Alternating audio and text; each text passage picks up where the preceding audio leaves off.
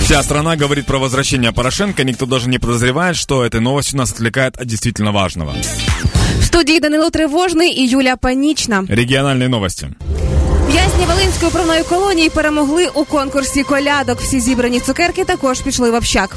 В Киеве мужчина выгуливает голубя на поводке, но без наклюнника, что может быть опасным для семечек. В Ірпені хлопець після побачення з дівчиною викрав її автомобіль, а міг вкрасти дівоче юне серце. Киевлянин ограбил соседей, которые шумели в квартире, украл все, что может издавать звук.